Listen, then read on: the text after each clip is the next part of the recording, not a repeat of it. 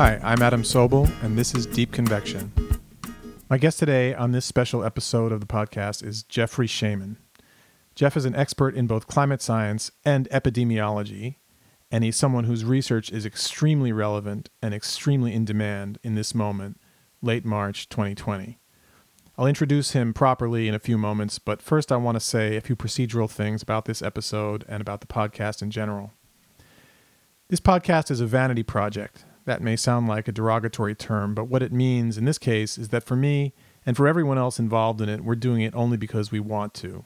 We have no funding, we're not selling ads, we're not asking for or accepting donations, even. That might change in the future, but we're not doing it now. Uh, so we're doing it just because we want to. We all have real jobs that keep us very busy, and we do this in our spare time. And as a consequence, we move very slowly. We had planned to put out 10 episodes in this first season, one every two weeks after the launch when we released two at once. And all of those interviews were recorded months ago. By the way, the dates are written on the website. I don't always put them in the recordings. So we started developing the idea for this podcast first about a year ago, and then I took the opportunities to interview people when they came up. But then it took us a while after that, working with our colleagues at Duotone Audio, to figure out how to get them edited and put out. So, unlike many podcasts, this one is very much not real time. And in particular, we had the first five episodes already edited well before the coronavirus crisis hit the United States. So, those first five episodes, including my introductions in them, are from the time before coronavirus, which seems almost a distant memory now. So, this episode is a departure in that we're recording it and releasing it relatively quickly. As this global disaster has been engulfing us all, I've been thinking a lot about any way to contribute something, anything, to help in any tiny way.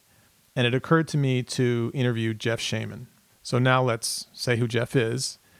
Jeff Shaman is a professor in the Climate and Health program in the Department of Environmental Health Sciences at the Mailman School of Public Health at Columbia. And quoting from his webpage, his group studies the environmental determinants of health with a strong focus on infectious disease they develop and use dynamical and statistical modeling techniques to simulate and forecast the variability, seasonality, and transmission of infectious agents.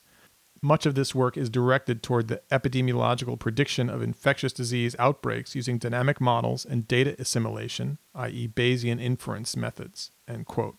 So, what that means is that Jeff makes real time predictions of the spread of infectious diseases, including coronavirus, which makes him an incredibly important guy right now, intensely in demand. His work is being looked at by the CDC, the White House, state and local governments, all kinds of media.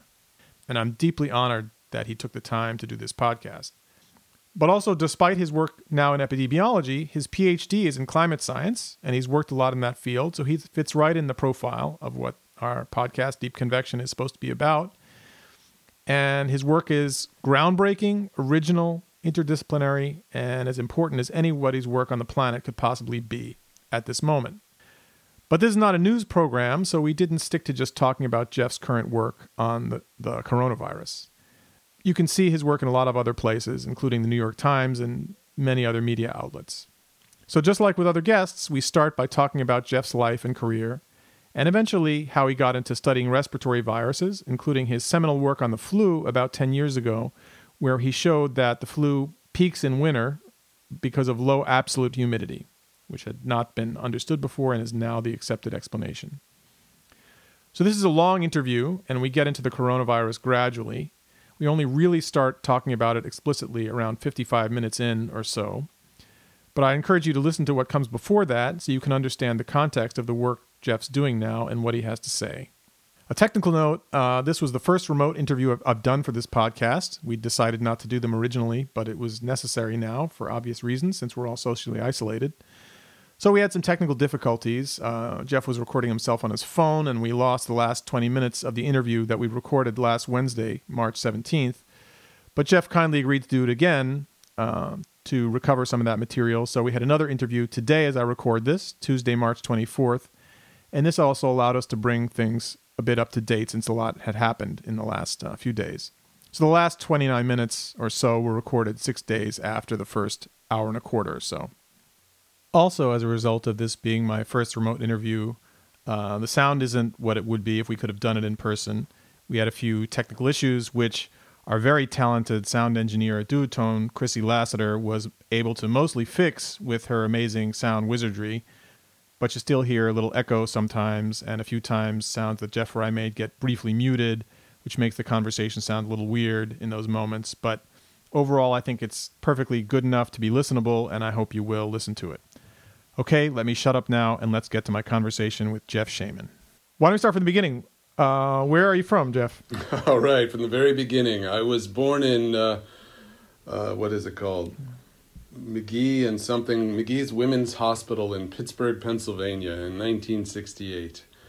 Okay. So um, I, uh, I grew up there and then I moved uh, when I was eight years old to outside Philadelphia. I really liked Pittsburgh. Philadelphia growing up was not as fun, but of course I went into teenage years there and that can have all its, its usual trials and tribulations. Um, I went to college at the University of Pennsylvania in Philadelphia, and I uh, studied biology with a minor in math. Um, I was Okay. really non-committal about biology. It could have been anthropology or uh, English or psychology. I was thinking about a lot of different topics, but very late to decide, to be perfectly honest. How'd you get interested in science in the first place? Oh, I was always interested in science. I mean, I was pretty good at it, and it was something that I, I really liked.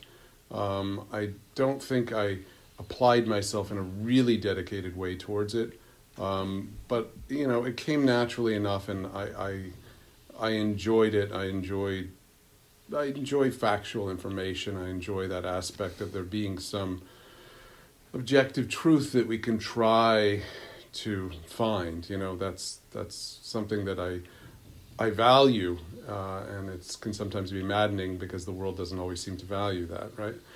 I feel you. And uh, but I so I, I wound up majoring in biology, and um, the reality was I, I didn't. I don't know if I really liked the biology at the time. As a matter of fact, I know I didn't. I mean, I, I was sort of moving towards ecology, but I, I found it a little frustrating because the point of it didn't always seem relevant to me. I wanted something that had some impact on the world around me, I guess. And, you know, there were people who were doing like ecological physiology. They'd study the, you know, the thermoregulatory patterns of lizards, you know. And Yeah. uh, I, I, for some people, that's really interesting, and it certainly can be a very important scientific topic. But for me, it kind of left me cold, no pun Yeah. intended. Um, and so after I got out of college, I really didn't quite know what I wanted to do with it, and I uh, so I worked for a while for a former professor of mine doing some field research, and I mucked around doing some things, didn't really go anyplace. Thought about writing for a bit, and then ultimately I got a job uh, working in an immunology lab. And um, really? yeah, yeah, I did that at the Children's Hospital of Philadelphia, and we were chasing a gene that was had appeared in these cell lines, and I think even knockout mice that would seem to disrupt the class two uh, component of your major histocompatibility complex. And don't ask me to go into details about it right now because you're asking me to really go back into the reaches of my mind right now. But I wouldn't we were- understand it anyway. yeah, yeah. Well, I don't know if I understand it anymore. Anyway, uh, but um, we were one of a number of labs that was chasing this, and um, ultimately we did find it first, which meant a high-profile paper. Um, but the reality was, I, I didn't really enjoy the lab work. I found it, you know, kind of nonstop. I found it a bit tedious. Uh, the, the environment I was working in had no windows. So, you know, it was long days throwing around mutagens and radioactive isotopes. And at some point, I was like, why am I doing this? This is, I don't think this is what I want to do. And Right. so um, I grew my hair long. I went on a road trip to Alaska. I came back. I kind of looked like Jesus. And um, I, uh, I decided at that point because while I had been working at the lab, I had I'd always done music as as you had also, and I decided to um, take up some singing lessons. I'd never really sung, and it Wait, turned so out what kind of music did you do before that? I did. Uh, I played the clarinet and saxophone and some piano Oh, okay. and dabbled in some other instruments. I did a lot of orchestral music. I also played in jazz bands and the like. You know, in college, I just we screwed around in a New Orleans style traditional band that we put together and just playing stuff like that. Okay. Um, and uh, but when I started singing, I decided, you know, the reality is my my mom said to me, you know, because I was complaining how I wasn't doing anything but working and I had no outlet. She said, "Well, why don't you take some singing lessons? You got two good notes and the rest the rest sounds like crap. Why don't you see if there's something there?" and so. Um, I found a singing teacher. He didn't know what to do with me, so he sent me to his singing teacher. Uh, and you know, I have a very loud voice when I sing. I mean, it's like it has aspirations of being operatic.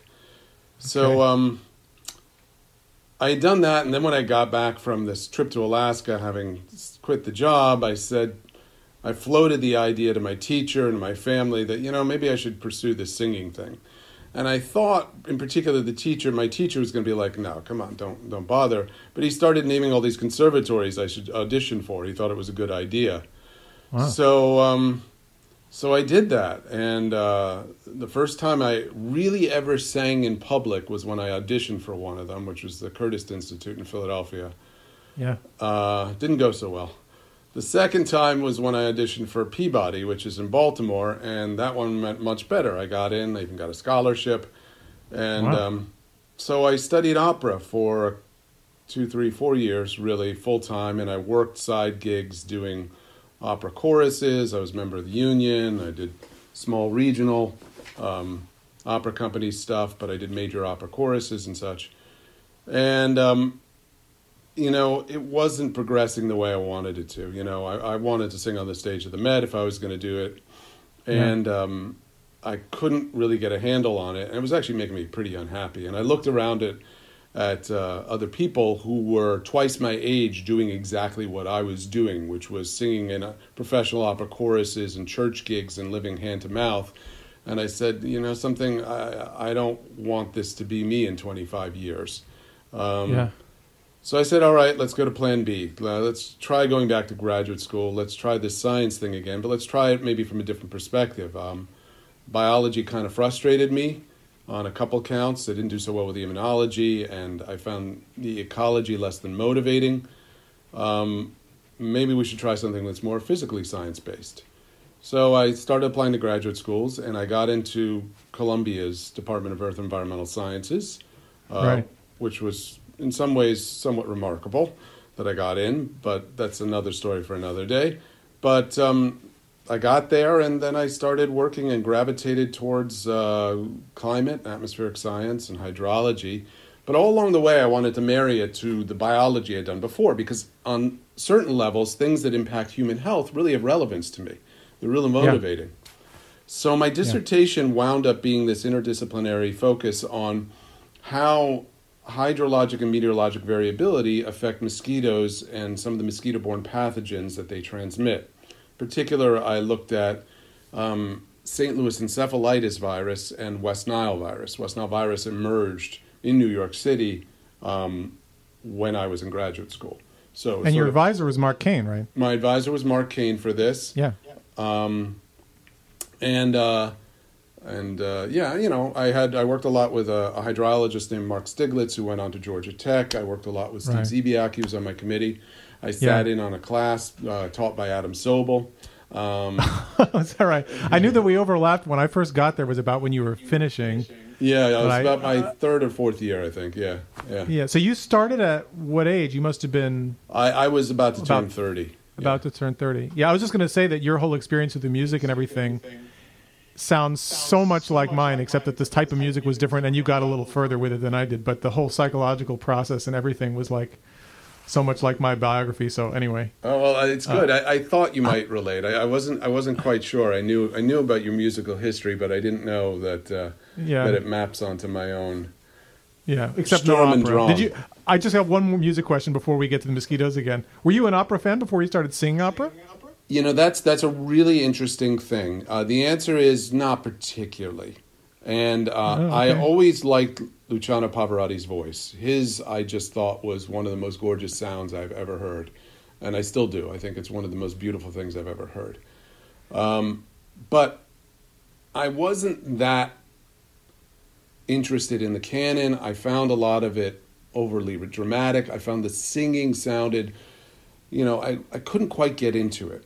And then when I started trying to do it, you know, you start listening to it and doing it, and you understand the depth and complexity, and then you also have a drive to try to make it work on your own, you know, to get Yeah. it to work for yourself. So you become really lasered into what makes it good and what makes it bad. And then the other thing I remember is I remember when I got to Peabody, the first time I heard just a recital in a relatively small hall by a good soprano, which was basically day two that I got there. And it was it's so powerful when you hear a good human voice with that kind of power in a, Yeah. an immediate setting. I'm not talking a small room. I mean, it was, you know, a hall that could hold 200, 300 people. But it is it's so impactful. It just smacks you. Um, Yeah. and it hits you viscerally. And you know, from then on, you know, I, I, I, I really loved it. And then, you know, of course, I grew to hate it because it was a source of frustration. There are things Right. about it you like. You go through all these cycles of what what you can and Yeah. can't do, uh, appreciate about it, and it's all wrapped up in your own Right. psychology and neurosis. I remember all that. Yeah, all that that part is what I identify with.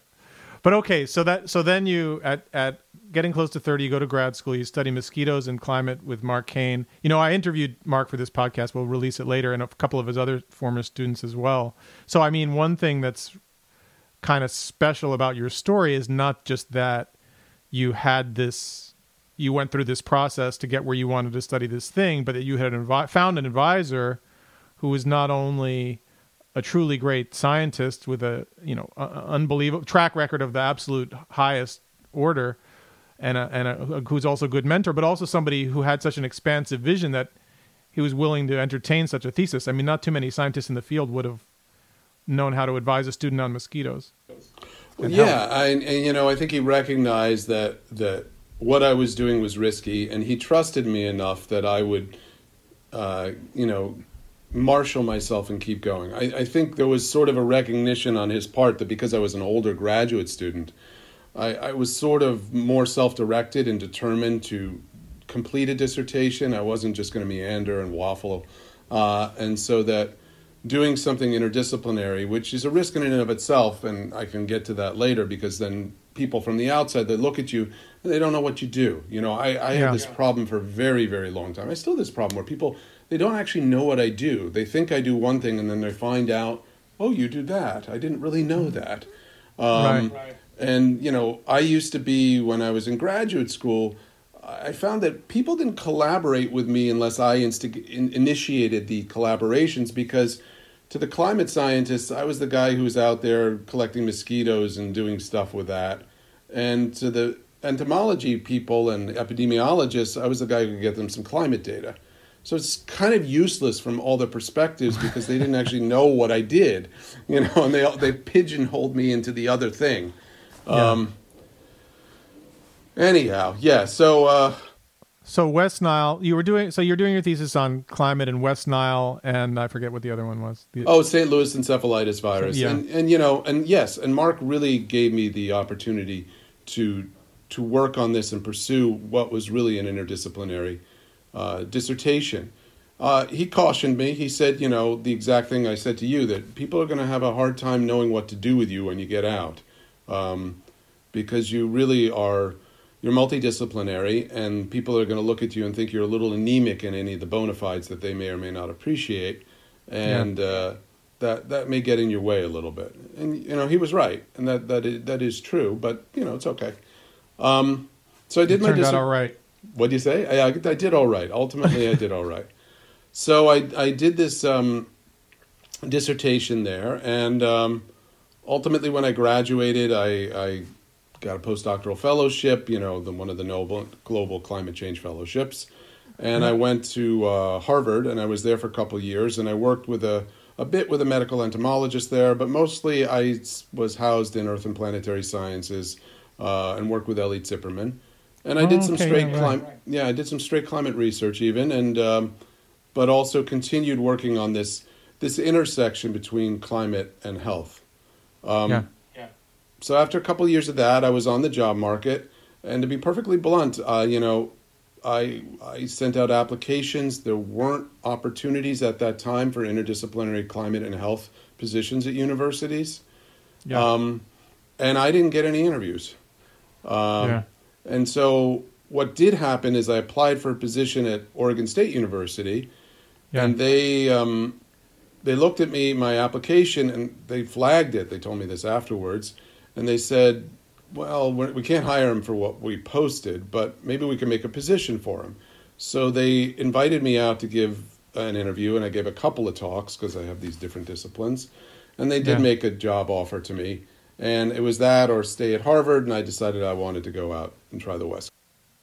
Yeah, I remember at one point meeting you out there because I've yeah been out there a few times. And while you were there, if my memory serves, you continued the health thing, but also did quite a bit of straight climate science for however many years. How many years were you there?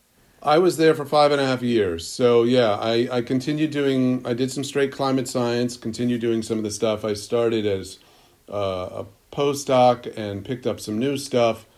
Um, and I continued working on mostly mosquito-borne diseases. Um, but while I was out there, I actually made the jump into working on respiratory diseases. Okay, And, uh, yeah, And so that that actually was it's an interesting I think it's an interesting story. We'll let your listeners decide, right? Um, but please tell it. get to the point, Jeff.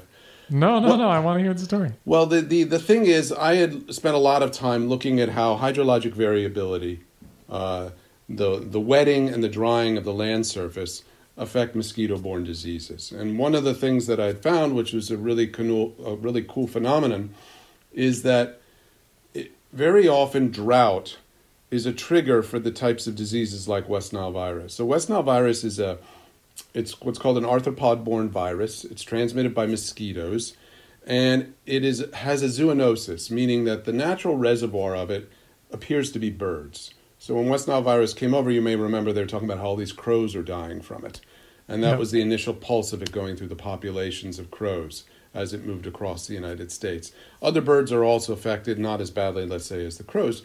But the natural transmission cycle of West Nile virus is that an infectious mosquito bites a bird like a crow, when a mosquito bites an organism, the first thing it does is it spits in them. And Okay. the spit is an anticoagulant, prevents the blood from clotting so it can drink freely. Uh, but the spit is where all these pathogens have learned to take advantage of it. So if a mosquito has a virus, it's in its salivary glands, and when it spits in you, it's basically acting like a hypodermic needle and injecting you with the virus. So the bird gets infected, and then it goes through its infection process. It develops a viremia because the virus is replicated in its body. And if enough of another mosquito comes along that's not been infected, that's naive, and takes a blood meal from that infected bird with the viremia, it can pick up the infection. Viremia just means it's re- replicating the virus in its own. So the virus is replicated in the body, and Yeah. there's enough of the virus in its peripheral blood system that it can deliver an infectious dose to the mosquito. Yeah. Okay. So, um, the mosquito that then acquires it can then have it replicate in its body. It goes to the salivary glands, and the whole thing can get repeated again. That's how Yeah. West Nile virus uh, is perpetuated in this country. As a matter of fact, we're never going to get rid of West Nile virus in our country unless we can figure out a way to keep birds and mosquitoes apart, which is really not going to happen, right? Right. Humans are just dead end hosts to that. And um, meaning that we can get bitten by an infectious mosquito and it can make us very ill and we can even die from it. People do every year. But we don't run a high enough viremia. We don't have enough of that virus floating around in our peripheral blood system to pass it back to the mosquito. So Right. the vi- the transmission cycle ends with us. So we're not that Yeah. important to it, but it's a health consequence nonetheless. So anyhow, Yeah. we looked at how drought and wetting and rainfall events affect the whole transmission dynamics of this because mosquitoes are very sensitive to ambient conditions. They can't reg- regulate their internal uh, conditions, and they um, uh, they're they're sensitive to humidity, which incites them to go seek blood meals and lay their eggs, which is whole part of this whole cycle that involves them biting hosts. Um, And their first three life stages, uh, egg, pupae, and larvae, uh, actually egg, larvae, pupae, are are aquatic, so they rely on puddling and ponding at the surface. So we were using hydrology models and satellite estimates and meteorological variables to try to understand the transmission dynamics of these diseases that are that are like West Nile virus. and we're making some really interesting headway and some results and modeling it, etc. I had gone when I was in a postdoc to look at uh, to a. I was invited to the Radcliffe Institute where they were having a two day symposium on the seasonality of influenza. So, influenza in temperate regions, we get it in the wintertime. And this is something that's been known, noted for 2,500 years, going way back to the Greeks. Um, but we don't know why. We don't know if it has something to do with the fact that in the wintertime people are indoors more, they're crowded together, and that facilitates the transmission of the virus. If it has to do with the fact that in the wintertime, sun's at a lower angle in the sky, uh, day length is shorter. Consequently, we don't have as much uh, vitamin D and melatonin production. Our immune system is suppressed, so we might yeah. also yeah. also be more susceptible to infection. And when we get infection, we may not be able to deal with it as well. So we might run a higher viremia again. There's the word, and shed it into the environment more. We may be more contagious because of that. And yeah. the third has to do with environmental conditions. So I walked out of that symposium and I thought, well, maybe I should do some stuff with the flu. And when I was in Oregon at Oregon State University, I had met with the state epidemiologist. They have a state epidemiologist. His name was Melvin Kohn. And I talked to him a couple times. I said, you know, I'd love to get a hold of some of the influenza data that you might have at the state level and see how meteorological conditions are affecting it. And he said, okay.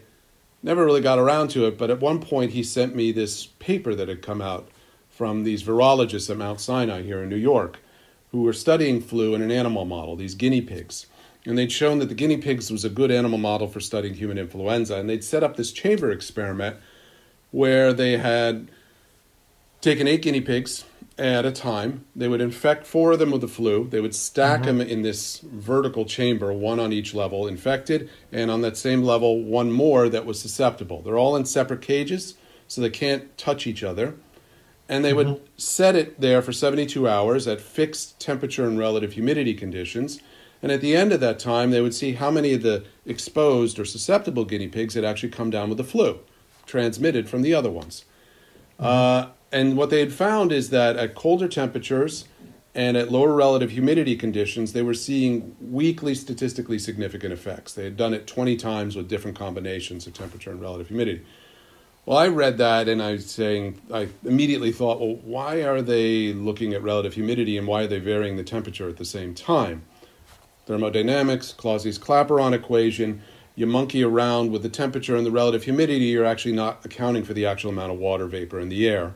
And maybe there's a relationship right. there that's more uh, acutely evident if you look at some measure like specific humidity or vapor pressure or absolute so humidity. Let, so let's just pause for a second in case we have non-experts. Uh, this is the one part of the science that I can uh, explain. So the the um, the specific humidity is how much water vapor in the air, and the and the relative humidity is that divided by the maximum possible, the saturation value, which is dependent on temperature. So the same specific humidity gives you a high relative humidity at low temperature and a low relative humidity at high temperature. So they were sort of. Uh, so you were saying they should look at the actual amount of water vapor in the air instead of the relative humidity, which is how much that is that divided by how much there could be. So take out the temperature part of it. In other words. Now, that doesn't mean that relative humidity can't be very important for many biological systems. It is. But I look at it and I was curious about this, and I said, well, why not look at some measure of the mass of water vapor that's in the air, or at least the partial pressure of it? Um, and and you know, just to add on, I often just say say to people when I'm speaking generally about this, you know, if you want to change the relative humidity in a closed room, you got two options. You can humidify or dehumidify it, which t- puts in or takes out water vapor from the air, which will change the relative humidity. Or you can go over to the thermostat and play around with the temperature, which right. changes the capacity of the air for having water vapor. I won't say the right. word hold because I know you'll sneer at me if I say that. Um, all right, that was a bad inside joke. Anyhow, um, so so when I did the analysis, they had their data there, it was much more statistically significantly related to absolute humidity. So, based on that, I said, all right, well, what's going on here? And they had had two hypotheses as to why this might be. One, that when you had drier relative humidity conditions or colder temperatures, uh, you're going to have less aerosolized virus. In other words, you expel the virus from the host, in this case a guinea pig, and there is a, a distribution of droplet sizes. And some of them are going to settle down because they're big and goopy, and others are going to be tiny and remain aerosolized on the turbulence because they're going to evaporate in the subsaturated air.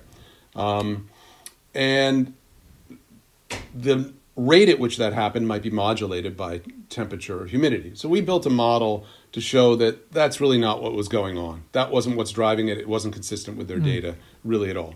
The second hypothesis is that well maybe the virus survives longer for reasons we don't know. Something going on within those droplets, maybe it's pH changes or salt toxicity or osmotic gradients ruptures the virus or causes it to activate prematurely or something like that. We don't still know this. Um, but there were lots of survival experiments for influenza that had been conducted, published all the way back to the 1940s. And influenza was only discovered, it was only identified in the 1930s. And in those experiments, what they do is they culture the virus and then they'd atomize it. They'd aerosolize it in what's called a Goldberg drum. And then they'd sample it at intervals and see how much did the virus remain viable over time. And they would do this at different temperature and always relative humidity conditions. Nobody had bothered to test absolute humidity. So mm. I hmm. went combing through all the literature and there's, you know, 50 years of experiments on this. And I found one paper that had tested both different temperature and different relative humidity conditions and actually had their data in the paper so that I could actually back calculate what the effect was. And when I did that, mm-hmm. the one hour survival of influenza, 90% of the variability was explained by absolute humidity. I mean, it was wow. just incredible on this beautiful log linear relationship and a, a gorgeous exponential. Wow. So the relationship is that in the wintertime, it's much colder and the air is much drier. That dry air that we have, that low absolute humidity, occurs both indoors and outdoors because the way we manage our indoor rooms, where we spend 90% of our time, is we suck the air in from outside and we heat it. We don't add water yeah. vapor to it. So right. it's just basically highly collinear, covariable with the outdoor air, is what's going on with the indoor air's humidity. Yeah. It's minimal in wintertime. That favors the survival and the transmission of the virus. And then we were able yeah. from that by the way, I did that entire study with the model, the microphysical model of it, the statistical analysis, the literature, writing the whole paper into what was essentially the published version in a week. I've never worked that that fast wow. before, and because uh, I was so jazzed by it, and then it, it, it, took me like eight months to get a journal to even consider it for review. That was that was the beauty of it there, but that's another story. Ultimately, it got out in a very nice journal in PNAS, so there's no no complaints there.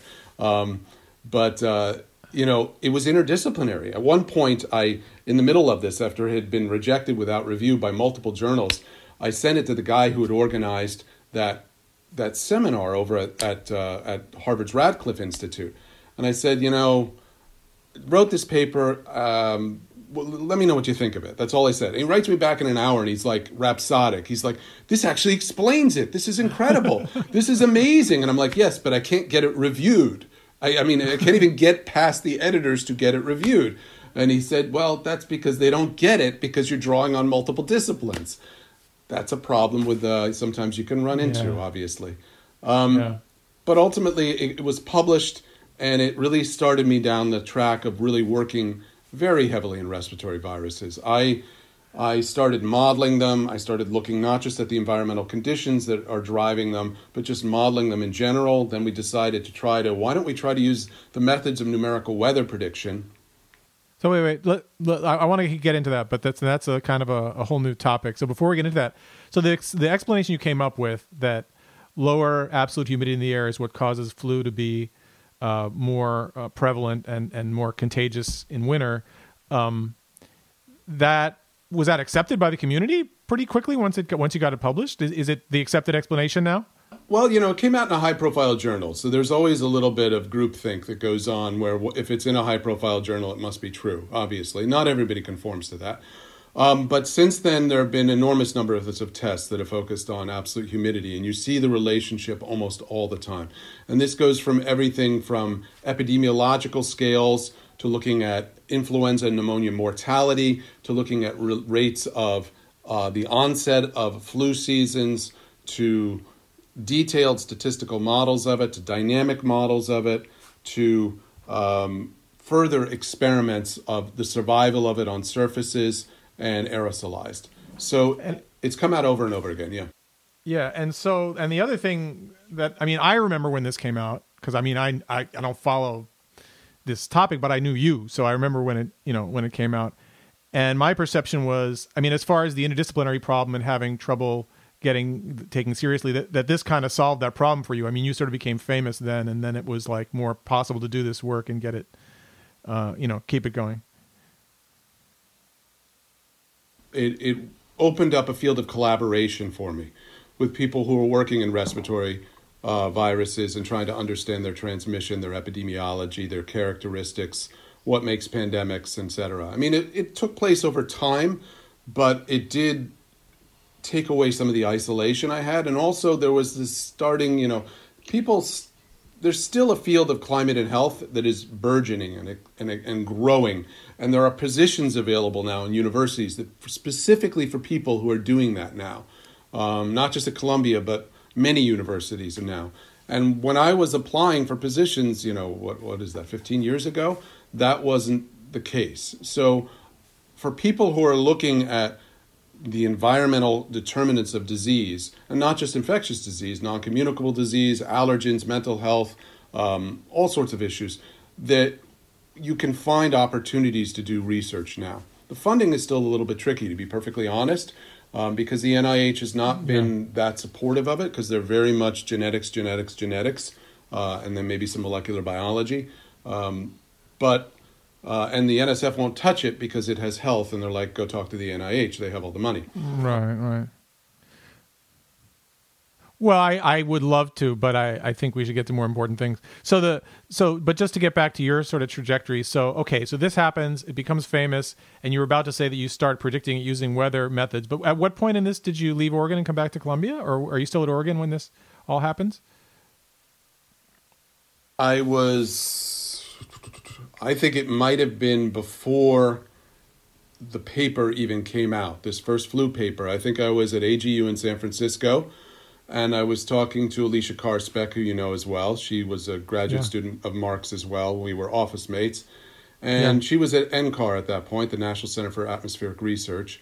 And she did a lot of work with their ocean models, developing advanced data assimilation methods, which are ways of, of optimizing your model given uh, observations of the system. And for ocean models and weather models and climate models, you can be, these are very large cumbersome, hard problems to implement very often.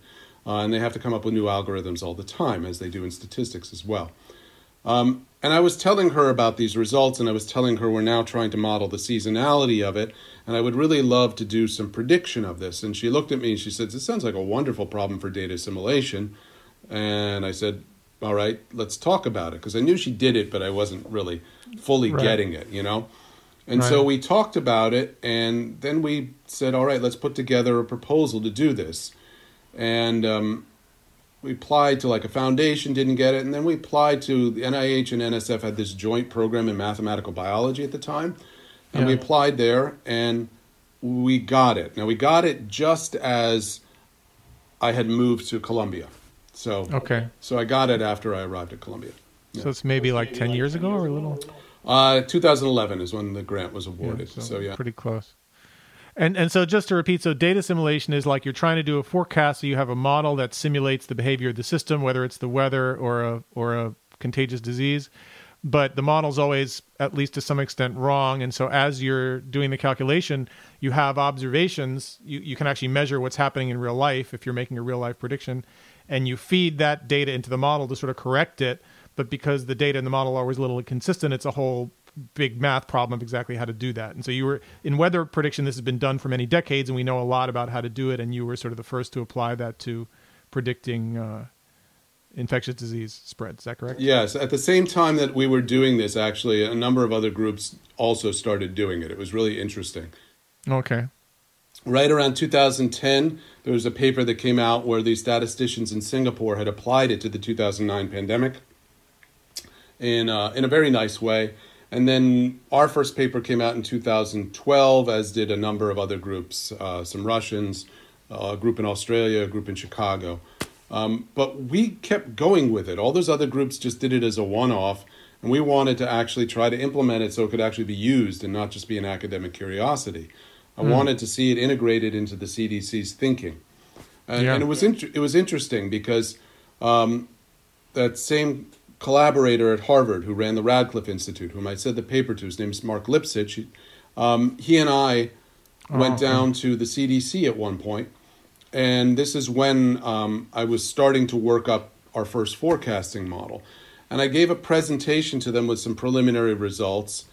And I said to the head of surveillance there, you know, this is what we're doing and trying to do. And she listens to me for about 20 minutes. And at the end, she says, you know, why would I need any of this? I know when the flu is going to peak three weeks before it does. And I didn't have an answer for that. But that's actually probably the same type of thing that happened in the 50s when they first developed numerical weather prediction. You had all these synopticians who would look at it and be like, why do I need this? I know already know how to predict the weather, right? right. Um, and so it was interesting though because we put out a first retrospective study and then we I decided, you know something, let's just do real-time forecasts and see how we do. And so hmm. I started generating real-time forecasts during the 2012-13 season in the United States. Did it for 108 different cities. For the and, flu. I'm sorry? For the flu, right? For the flu, yeah. And every week I would do a write up of its summary with some graphics and information, and I would send it to that person at the C, at the CDC. And halfway through the season, she wrote me and she said, "Keep these coming; they're interesting." And so mm. I kept doing it, and then we wrote up what we did, and it, it was much better than what you'd get from simple statistical methods, historical expectance, any sort of climatological approach, if you will. The following season, two days before Thanksgiving, the CDC announced a predict influenza challenge where they wanted hmm. anyone to come in and be able to come and provide weekly predictions of influenza. It had actually hmm. started to uh, enter their thoughts and how they were going to deal with it. And it's very interesting because in in the 2009 influenza pandemic, it was a little more challenging to get the directors, the heads of the divisions at the CDC to listen to modeling and to get government yeah. officials to look at the modeling results. And there was no forecasting at all. There were some projections, but there wasn't anything that really said what was going to happen. Um, and so they've, over the last, they've continued, by the way, this challenge every year since. Uh, more and more groups have been involved in it. We've developed these, you know, multi-model ensembles across groups. People bring in purely statistical methods, dynamic methods, all sorts of ways. Wisdom of the crowd approaches, where experts just draw lines and you see what you know the mm. consensus is. And um, it's really advanced the field, which has grown considerably, such that forecasting an infectious disease is a regular thing now. For and I you, was, oh, oh, I was going to say that a year and a half ago, I was invited down to the CDC for a pandemic exercise that they were having. They hadn't done this really, I think, before. And they invited me and two other forecasters down. And um, what they did is they had a mock up of a pandemic that had emerged. And it was yeah. days 40, 41, and 42 in real time. And they had 400 people at the CDC drop everything and deal with it. And they had in that needle shortages, mask shortages, vaccine that didn't exist, uh, press conferences, uh, a really tough mock press corps asking radically different questions each time. And even the director participated in it for one of the days. And it was actually very gratifying because even the director and all the divisions heads, they constantly wanted to know what the models and the forecast had to say. It was very mm. much integrated into their thinking. Uh, mm. Which was nice to see because you have to bound these things. You have to really understand the scope of the threat you may be dealing with. And particularly when you want to implement any sort of intervention, a model, even though it's highly imperfect, is your only means of testing it before you really do that intervention at large yeah. scale. You know, other than of course clinical trials for safety and for vaccines, which we have to do. Yeah, that's true of so many kinds of models. From uh, you know, simulation is what you do when you either can't do the experiment, if it's unethical to do the experiment, you know, physically impossible, whatever yeah, and and so I mean, um, I don't want to get too technical, but is it possible to say just a few words on not just the data sim, not uh, on the data simulation, but on what's actually in the model? I mean, what are these what do these equations look like, or what are the, what is the model? In their have in simplest form, they're almost laughably simple. Simple. Simpleable. There we go. They're laughably simple. Um, they have a nonlinearity in them. There's nonlinearities in the model, which is why using a dynamic model is attractive because nonlinear systems without some sort of data assimilation are very hard to predict. Um, at the simplest case, it's what's called a compartmental model, where you could take a, a local population like New York City and you would just divide it into maybe three classes those people who are currently susceptible, those people who are currently infected, and those people who have recovered from the virus. Yeah. And you then have uh, probabilities of transition between those compartments that guide the rates at which the flow takes place. Now, not to get technical, the nonlinearity is getting from susceptible to infected. You have to encounter infected people to become Right. susceptible. In this compartmental model, it's idealized so that everybody's perfectly mixed with everyone else, which we know is wrong. They're not Right. nearly as as realistic, you could argue, as many physical models. Yeah. Now that's that's one end of the spectrum of the type of model we're talking about. The other end of spectrum, and some people use these for forecasting, and they don't work quite as well for forecasting, is to have what are called agent-based or individual-based models. And in Right. that, you would for New York City, you'd have 8.4 million people in there. You'd give them Right. all daily routines of what they're doing that replicate rates of using subways and buses and trans and commuting and and transit. And they go to work and they go home and all this other stuff that would go on. And you let the the pathogen pass between people associated on the contacts that they're running into. And you'd have to try to account for the fact that for something like flu people don't need to be in the same room at the same time in order to transmit it. Because i Right. can come into a room fill the air and cover the surfaces with virus and then somebody else can walk in 6 hours later and get it from me. And we never met.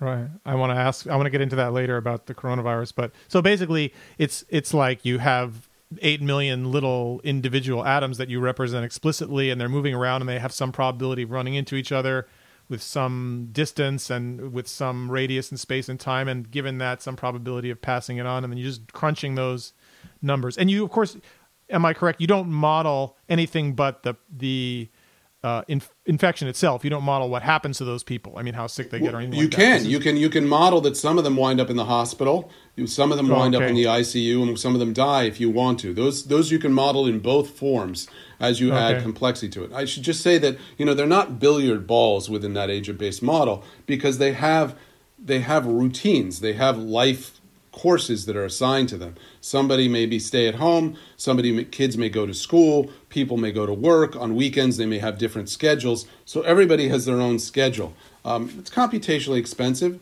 Um, you know i'm not the biggest fan of them for a lot of purposes but i think that in some instances they can be very very helpful and insightful. And i'm glad that there's a community of people that are doing that.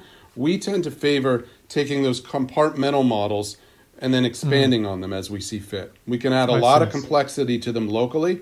We can string them together between populations, and then it becomes what's called a metapopulation model, where you could run the entire United States at the county scale. There are 3,000 plus counties, and they're all structured together. Now, one of the other things that's really critical about trying to do this forecasting is that it's an inference problem as well. So, Yeah. uh, I don't want to get too technical here, but like when you're doing uh, weather prediction, and you're using these data simulation techniques to bring the data in and optimize the model so it doesn't run off the rails, you're trying to constrain what are called the state variables. That is, the things that are indicative of temperature and pressure and wind speed and humidity in the air and all those variables. You're trying to get those to be aligned. Right. But within the models, there are also these parameters that have to do with fixed conditions and relationships that we know or have estimated physically. And because it's physics, they're immutable, they don't change. right. We don't have that in our systems for infectious disease. Those parameters are mutable, they change. They change every season with new flu strains because they're more or less transmissible. They can change Right. because people's immunity are different. They can change Right. because people's behavior changes. So, because of that, we always are having to estimate the parameters as well as the state variables in some fashion. Right.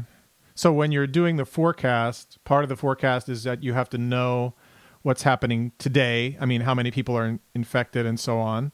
And, you know, in the case of coronavirus, for example, you don't know that very accurately because there's not enough testing. So you're trying to estimate at the same time you're trying to make a forecast. You're also trying to estimate what's happening today, and you're also trying to estimate at the same time the model itself. I mean, the key parameters that the model needs to know to do all this. So you have one big math problem where you have some data, you have a model that you start with, and you try to get the best answer you can that sort of fits the data you have. Is that sort of a fair?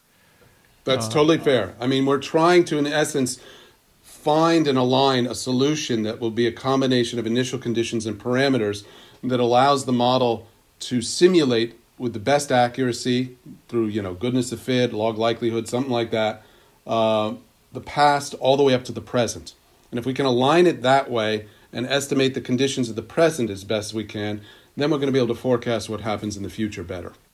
Right. And some parts of the model are, are as you say, are I mean, some parts of the model come from presumably from lab experiments and things. I mean, there are some things you put in that are based on clinical data or, or past uh, epidemics. So, in some sense, the exercise you're doing is trying to take all the information you can and come up with the single explanation that fits it all the best. That's what the modeling exercise really is. It's, it's the most comprehensive view of the situation. So, I mean, so before we get into applying this to coronavirus, which I want to do soon, um, but in in between, you've then you did started with the flu, but then you've done it with other respiratory diseases as well. You've done this exercise for SARS and H1N1, right? And uh, not SARS, no? but I, we did this for H1N1. We've done it for respiratory syncytial virus, rhinovirus, some other ones. Um, we've done it for non respiratory viruses. We built a system for diarrheal disease in Botswana. Um, we did it for Ebola in West Africa during the West African Ebola outbreak. I that was very that. challenging. Yeah, that was yeah. very challenging. Uh, not a lot of good information there, and a disease we hadn't looked at and for which there weren't really historical records to work from. So uh, it, it was a little bit like flying blind. And it was interesting because when I was first approached and asked to do it, I said, I don't want to do this because what if I give the wrong information? And I kept saying that until a colleague of mine sat me down and said, But they have no information whatsoever. If you can give them anything, anything bounded, so that they can figure out, you know, how many how many gloves they're going to need, how many mobile clinics they might need to build, it's going to be better than giving them nothing. They have they they don't know what's going on. So yeah. we started to work on that, and we would try to really be carefully couch our our projections, which they're not really forecasts, they're projections, as to what this might mean. And you know, with with some eye to good communication, it, it was used well as opposed to poorly, which is what I really feared. Um, uh, the other thing is I, I, should add is that I've also done some other stuff that's not necessarily model related. We had a large project where we were looking at common respiratory illnesses in New York. It was called the Virome of Manhattan. Mm-hmm. And we wanted to understand rates of asymptomatic infection and clinical care seeking in the population. So, you know, we have these viruses like flu and parainfluenza and respiratory syncytial virus and the endemic coronaviruses that circulate all the time. Very often winter, not all of them. Rhinovirus is very prevalent in the fall. Some of the parainfluenzas are most common in the summer. But yeah. we wanted to know what fraction of people are actually laid up in bed. What fraction of people are not? Uh, you know, their symptoms are mild enough that they'll go to work, or even if they feel a little bad, they'll take some ibuprofen or some cold and flu medicine, and they'll still go to work. You know, and they'll go shopping, they'll go to the movies, send the kids yeah. to school because to my thinking that was a big part of what was supporting the transmission of these viruses that there yeah. are a lot of silent unknown uh, infections out there that are just taking the virus out in the community every day.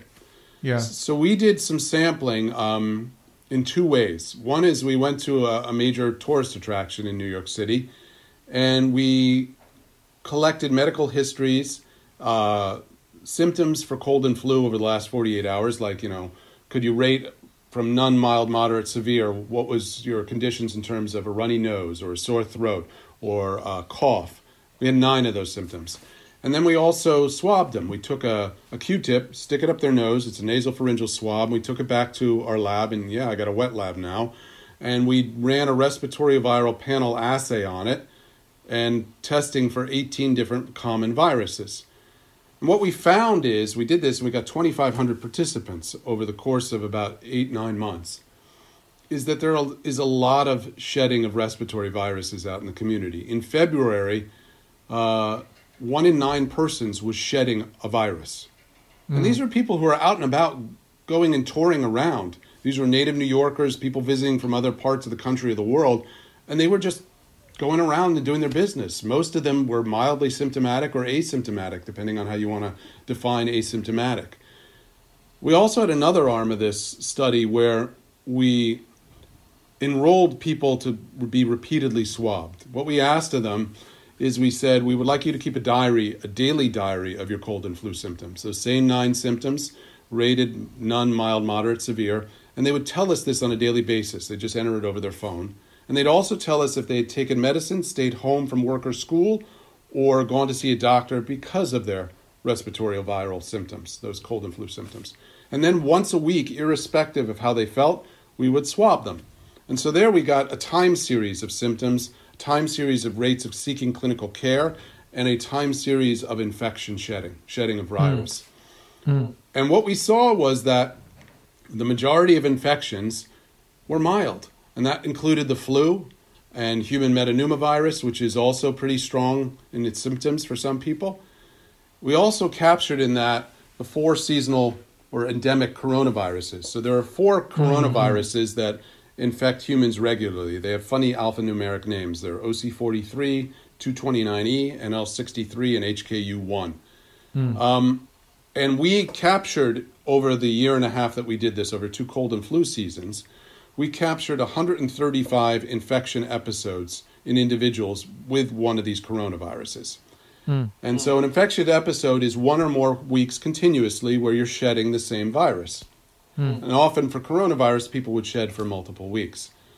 Well, these coronaviruses that are endemic, they tend to produce very mild cold and flu symptoms.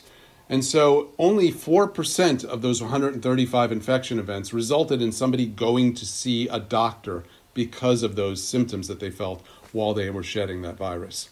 Right. So one in 25 people we're actually seeing a doctor. Now, the way that we actually document respiratory viral illnesses is passively. We have sentinel clinics and hospitals, and we wait for sick people to come to us. So that's right. reflective of the rate at which you would actually document it. That 96% of all endemic coronavirus infections are not going to be documented. Yeah. So that's a great transition to your new paper, which is essentially about the same issue with this one. So let me see if I can. I I read it to the best of my ability. It's outside my field, but so, you know, it's it's written uh, in as clear English as one can write a scientific paper, and um, what it basically says. I'm, I'm going to try to do it, and then you're going to correct me and explain the details. So I, what it says is basically this. It says that for every in in China, uh, maybe it was Wuhan specifically, for the in the early in the early phase, okay, all of China, in all the early phases that were, you know, had been had already happened by the time you started writing the paper, which was a few weeks ago, if I if I got it right. Um, that your best calculations, your your attempt to do the kind of uh, comprehensive uh, data assimilation process that we talked about earlier, uh, indicate that for every one person that was uh, confirmed to have the coronavirus, the the, the new one. Um, that's causing the COVID 19 uh, disease, that there were five or 10 more people who were out there with mild symptoms or no symptoms um, and never were tested, uh, or at least never were confirmed to have the disease, but were shedding virus and contaminating others somewhat less effectively than the really sick people, but because there's so many more people, I mean, up maybe as many as 10 times more weekly symptomatic people, those are the main those people are the main way that the virus is spreading around. And i have to like in my understanding of of epidemiology which is very very very limited is that this it's able to do that while still being dangerous enough in some people to kill them so that's what makes it this global nightmare is that it's able to sort of spread undetected without hurting most people but then still kill a you know a large enough number of people that the total number is large. Is that basically what the, the paper says, or what did I miss? Or you you got it. That's basically it. This virus is is a threat, and it is the most significant pathogen that we have faced as a world since the 1918 flu, and it's going to be the most disruptive thing to world economies and our society since World War II, um, because it has that combination. It has a substantial amount of undetected, undocumented, mild infections that allow people to go about their business, get on airplanes, take it to new communities, get on trains, get on public transportation, transmit it within the, their local communities, and geographically disperse it. And yet at the same time, it has a fat tail where there are extreme symptomological complications. People are subject to severe and critical infections, and it's a substantial number of them. This tends to be focused mostly in the elderly and those with uh, chronic conditions, comorbidities as they're called, things like cardiovascular disease, hypertension, diabetes, and chronic respiratory disease. People with those maladies, all of which are covariable with age, you get older, you're more likely to have them, they're more yeah. at risk. Um, but that's exactly it. It is unfortunately in this sweet spot where the stealth transmission allows it to spread and disperse the way a respiratory virus can, which is really undetected and very efficiently because we don't recognize most of the infections. For China, we estimated that it's a six to one ratio. For every one documented cases, case, there's roughly six undocumented cases. Um, I think for the United States, because there's been less testing, it's more like 10 to 1, to be honest. Um, mm-hmm. Yet at the same time, we have people who are becoming severely ill from it uh, and they're dying from it. There's a significant uh, rate of mortality. There's what's called a case fatality rate here. And there are yeah. different definitions of the case fatality rate, but how it's being used by the WHO and in the media is it's the number of deaths divided by the number of confirmed cases. All right. So right yeah. now it is at 3.5% globally, and it's variable when you go from country to country. So in Korea, it's like 0.5%. In Italy, it's climbing up to almost 7% last I looked. Um, now, you could answer and say, well, but if there are 10 times as many cases, then the case fatality rate is lower. And that's absolutely right. Then you're talking about not the case fatality rate, you're talking about the infection fatality rate. Right. And the infection fatality rate, if it's one tenth of 3.5%, let's say, is 0.35%, right? That is, yeah. you know, that is 30 times higher than seasonal influenza. That is enormous. And the problem is because this is a novel virus to which the whole world has susceptibility, it's going to spread and, affect over a series of waves initially within the first year or two. 50 to 70, 80% of the population. You hear lots of people now parroting that line. Angela Merkel, Merkel said it. Um, and that's what it will do unimpeded. And even if we try to control it, in the absence of a vaccine, that is what it will do. It's going to infect a tremendous number of people on the planet. Unfortunately, you know, and I'm not trying to fearmonger here, but I've said this on, on many media outlets. You got to be mm. clear eyed about what this worst case is and why we're motivated to doing and enacting such extreme measures, such as the shelter in place that's taking place in San Francisco now and is being considered here in New York City as well. If you were to infect little over 50% of the world's population, right? That'd be 4.2 billion people. Let's go with that number. If yeah. one in seven of them are a confirmed case, they're yeah. severe enough, you're talking 600 million confirmed cases globally. Yeah. If 3.5% of those die from that, of those confirmed cases, and I've now factored out the fact that there are all these undocumented infections, you're talking right. 21 million people dying in the next two years from this. Yeah. The additional complications are enormous, and we saw it take place in Wuhan, and we're seeing it in Italy right now, which yeah. is that we have very limited bed capacity in our hospitals to handle these kinds of surges that take place when you have something like this. Uh, yeah. Even for seasonal flu, we don't have enough beds very often. A couple years ago in New York, they had to activate the emergency medical corps because they ran out of doctors and nurses, let alone beds, to handle all the people coming in with seasonal flu because it was a bad year. Mm. You know, hmm. you'll see these things where patients are on gurneys with little tents around them in hallways rather than in rooms in the hospital. It's not a good yeah. situation. That's a yeah. you know t- deterioration of patient care. Uh, it's poor infection control. You know, Italy right now has a case, uh, an, a situation where all other medicine has stopped. All routine service has stopped. The surgeons are in the ED practicing infectious disease internal medicine. It is all Yeah. hands on deck, basically. And they're having to make decisions there. They're having to triage, which they haven't had to do since World War II, which is Yeah. who's going to get the ventilator and who's not, which is often Yeah. who's going to get the ventilator and who's going to die.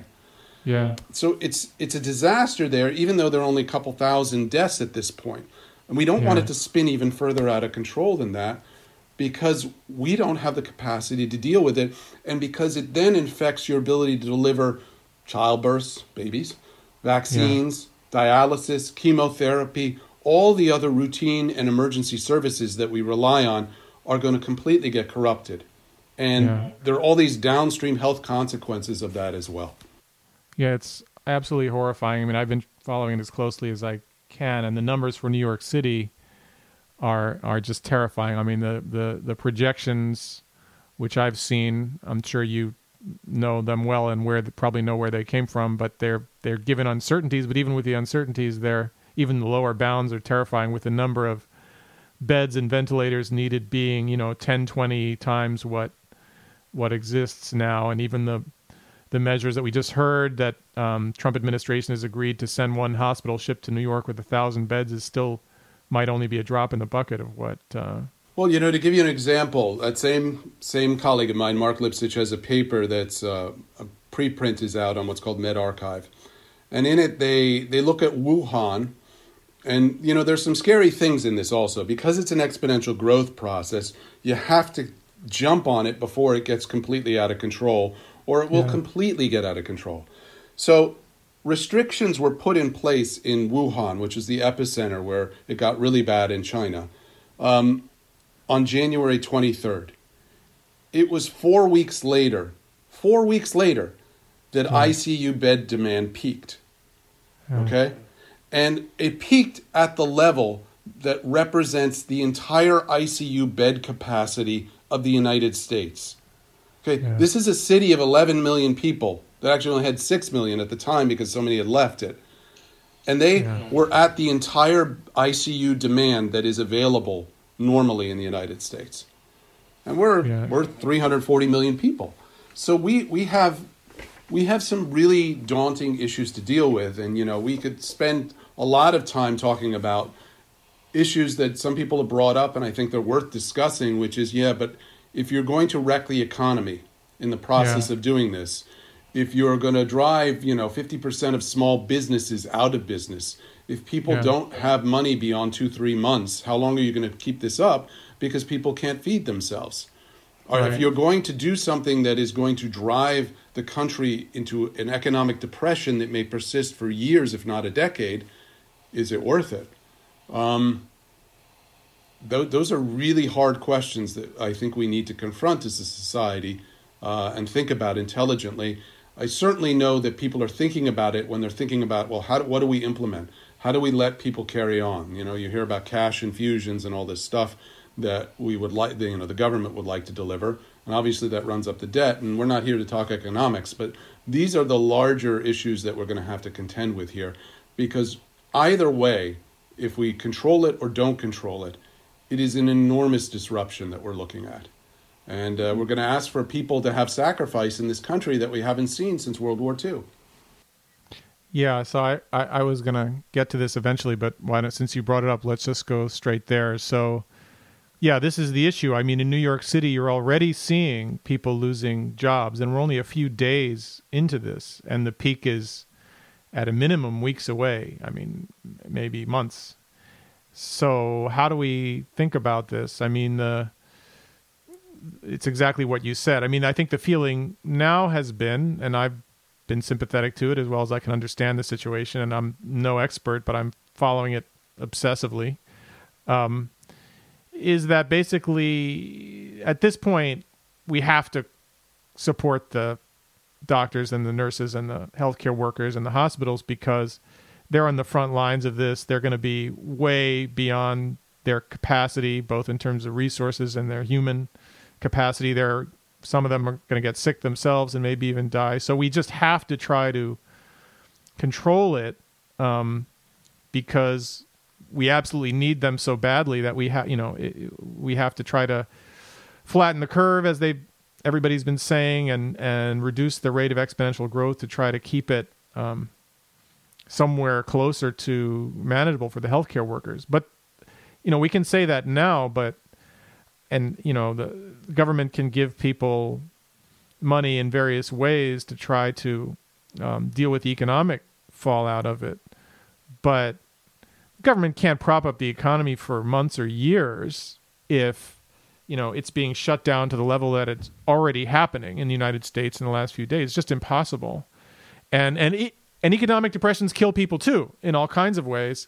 So, I mean, I guess I guess the way to pose this as a question is is anybody now or has anyone in the past tried to model this situation in anywhere near the way that you've modeled the disease itself. In other words, I know that the economic and political factors are even less susceptible to the kind of quantitative analysis that we like to think of in physics.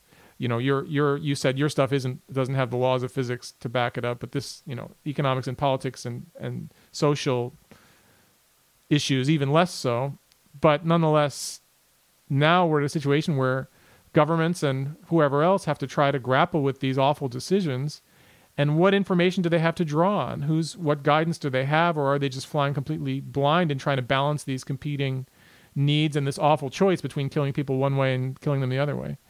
Well you know you're you're you're absolutely right. And this now becomes sort of an ethical philosophical religious question. And given that it's in the future and we don't know it's really challenging to deal with this uncertainty. Uh, i don't know of any economic modeling. Well, I, am actually I do know of some economic modeling that looks at this, and certainly we've even begun interfacing with some economists, just looking at you know what is the cost of somebody in an ICU bed, and when you look at it, an unconstrained outbreak in New York City alone is going to cost ten billion dollars, you know, uh, that's just a drop of the country in terms of just, just the cost, let alone the, the, deaths and the other things that are associated with it, and without consideration of all the other downstream health costs. On the other hand, you know, what, what is an economic recession going to cost or a depression going to cost us? And what is that going to do to health uh, writ large? You know, I have to say, in a, in a sort of stepping back and trying to just look at it scientifically, I think we're going to have some natural experiments over the planet because we have 200 different political sovereign entities and countries roughly on the planet, and they're each going to try their own strategy for how they approach it. And I would not be surprised, particularly in developing world settings, unfortunately, if there's just not going to be adequate response at all in those settings. And others are going to try more authoritative extreme measures, such as what the Chinese did. Um, and then yeah. others are going to try things in between and we're going to get to see what worked and what didn't unfortunately play out not in a computer model but in reality and that's going to tell us you know what who did best in terms of controlling it who wrecked their economy in an effort to avoid the the effects of it and did it succeed um, so that you know that's sort of like a fatalistic hindsight view that we might have those of us looking back at it and analyzing it Right now, we do need economic modeling of this. We need it to be done by many groups so we can see if there's any level of consensus because there is such high uncertainty in those models, much more so than in our forecast models, for instance, or certainly weather forecast models. Um, but the the larger question is, you know, what what is the end game of it all? Why are you doing it? What are you trying to accomplish, and will you succeed at it? Right. Um, yeah. So in the short term, you know, measures such as what the Chinese did, which is the most extreme at this point and the most successful, though the Koreans have been very successful as well, um, are going to prevent you from having those surges that overwhelm your hospital systems continually. So they will do that flattening of the curve. Uh, you know, that said, it's it is ruining the economy in China. We don't get a lot of word of this. Apparently, the divorce rate is going up because everybody's housebound. Uh, there are all sorts of consequences of it that are coming out. And but then you have to say, but what's the longer game of it? Because once they relax this, the virus is just going to rebound. It's not right, gone right. completely, and even if they manage to eliminate it within China, it's just going to get reintroduced. You're not yeah. going to stop it. It doesn't care that way. So, are you going to keep this up for a year, a year and a half, two years in the hopes that we're going to have an effective vaccine and roll that out and deploy it and give it to people? And then things will be safe and we'll come out from our caves and emerge into the light again and go back our ways?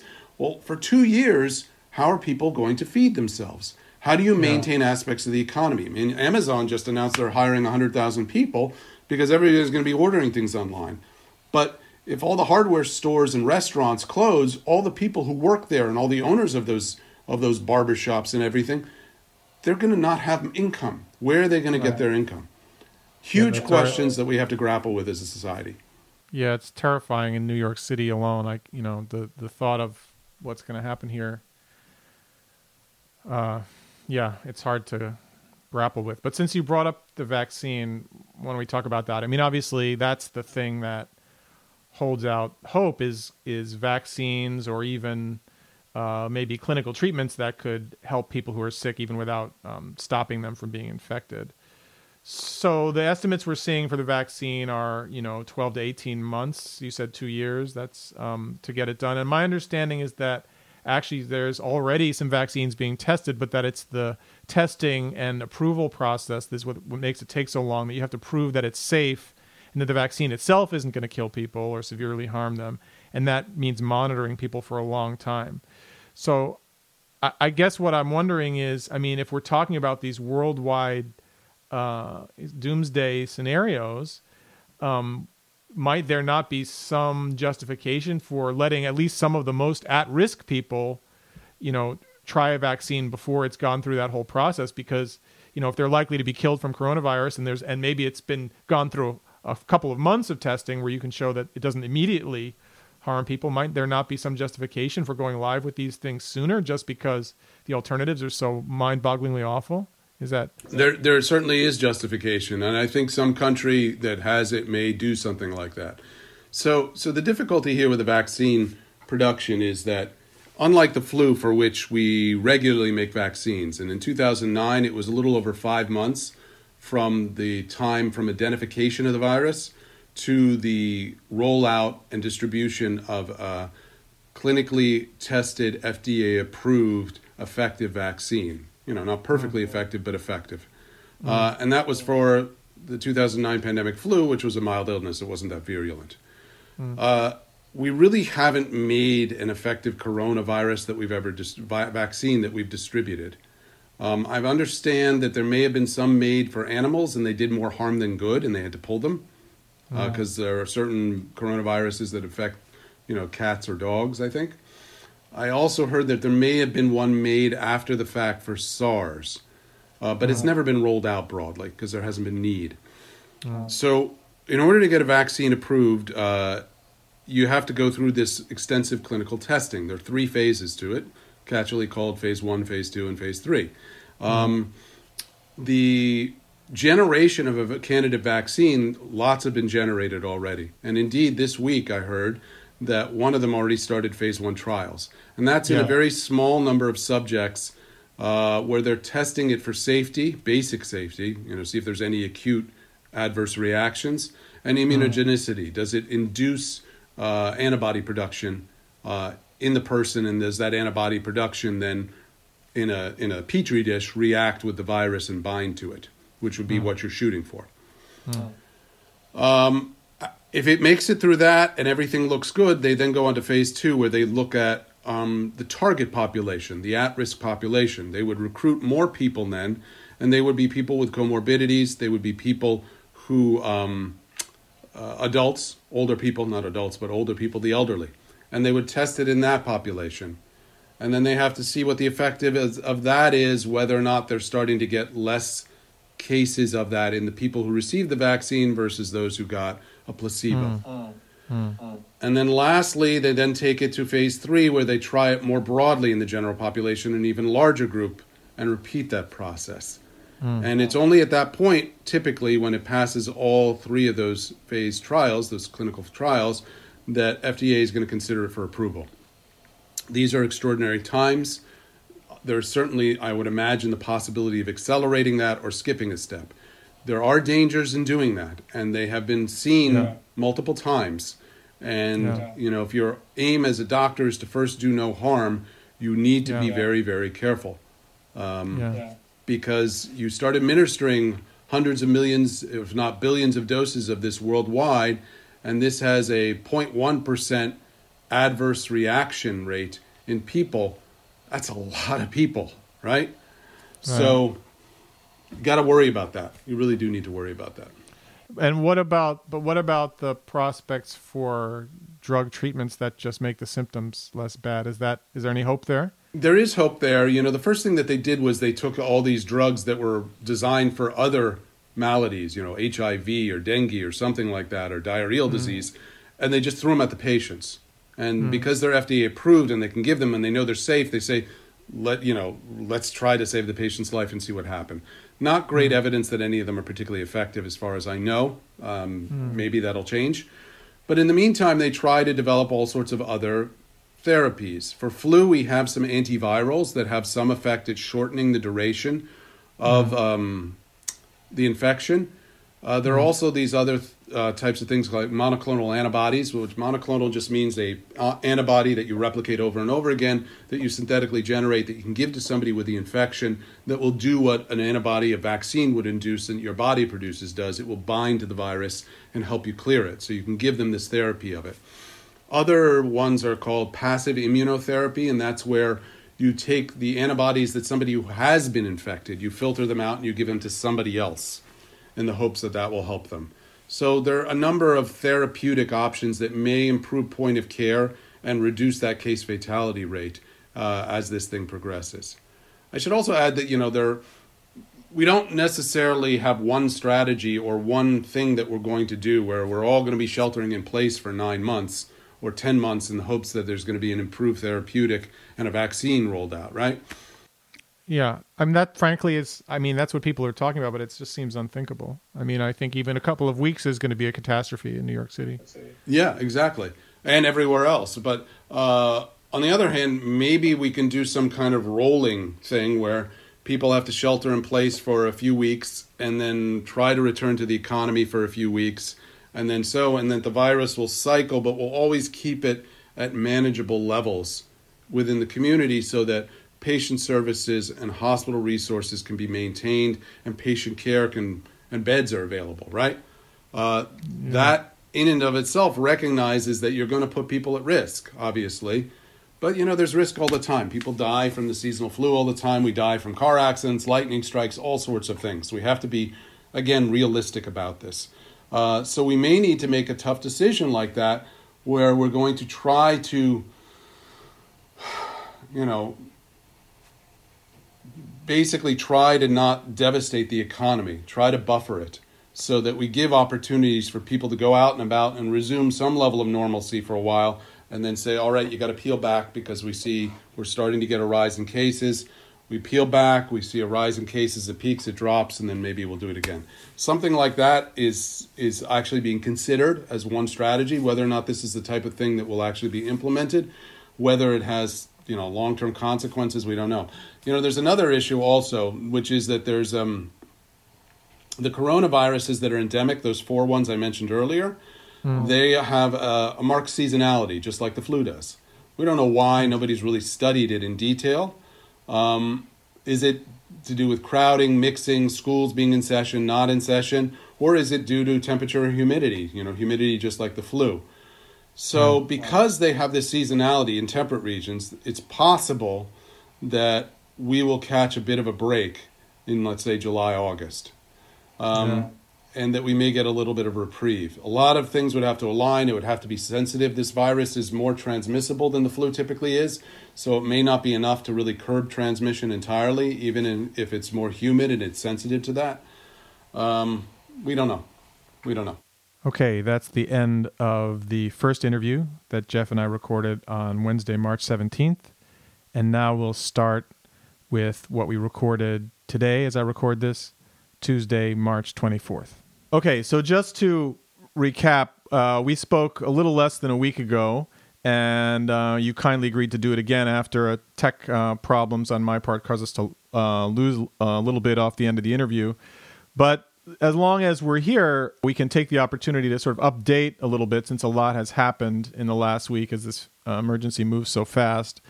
In particular, so New York City's now been in some form of social distancing, lockdown, whatever you want to call it, for something like a week and a half, 10 days or so. Uh, it got more intense over the weekend with um, stronger order from the governor shutting down more businesses and putting more restrictions on on people. And then, uh, apropos of the discussion we had in the last interview about the trade off between the public health needs for social distancing and the economic toll of closing so many businesses, the new thing that's happened in the last day or so, the last news cycle, is that the president and a bunch of other spokespeople on the right of the political spectrum have been already talking about uh, relaxing these in the relatively near future, in, in two weeks or something. And so I just wanted to uh, say, first of all, that we, when we discussed this last time, the trade off between economics and and health, uh, I think I put it that we have to do it for the we have to do these social distancing measures and take the economic uh, losses to protect the healthcare workers. And, and it, as I listened back to that over the weekend, I just want to add. Uh, to get my own position clear, it's also to save lives. I mean, the public health system being overwhelmed is to is to kill huge numbers of people. So, so my own view is I'm tremendously opposed to the president already talking about um, backing down off of these. But I just wanted to get your perspective on these latest developments and and and the, the tension between the economics and the and the health needs for for these measures? You know, uh, a colleague sent to me a line that I'm gonna. Uh, I don't know if I'm quoting him or somebody else he quoted. It sounds like somebody some. It's just sort of an adage that's typically said, and that is that for something like this, the battle is won in the community and it's lost in the hospital. Uh, the need is extreme to actually um, capture uh, and identify infections out there in the broader community, to actually recognize where they are, identify them, isolate them, quarantine, and minimize transmission as best as possible. Otherwise, we will be overrun by this, and it's it's not going to be just something that oh it's going to run through us for six eight weeks and we'll be fine. It will devastate communities. The scope of it when it hits us, if it hits us hard like a full force wave. On the other hand, I, I do think there is merit to the argument and discussion of how long can we do this. Not necessarily in a, a rah rah proud way, but in terms of the, the underserved communities in our country and their ability to actually have the money at hand with which to feed themselves. Uh, the people are going to be scared, they're going to be idle, they're going to be uncertain about what the future holds for them and that is not a very good cauldron to have in terms of allowing people to feel the security that they have that their things are going to be all right. Already unemployment rates have skyrocketed and the disruption to the economy is enormous and that kind of financial, psychological and emotional toll is is quite acute. We can't not ignore it. So things have to be done to try to remedy that. And unfortunately, I believe we're between a rock and a hard place here because I don't know the economics of it well, as I probably said last time, and I can't tell you specifically whether the types of measures that will be required to flatten this curve and to manage it so it doesn't overwhelm us so that we can deliver health care and we minimize loss of life uh, and the toll that that loss of life would have uh, are worth it.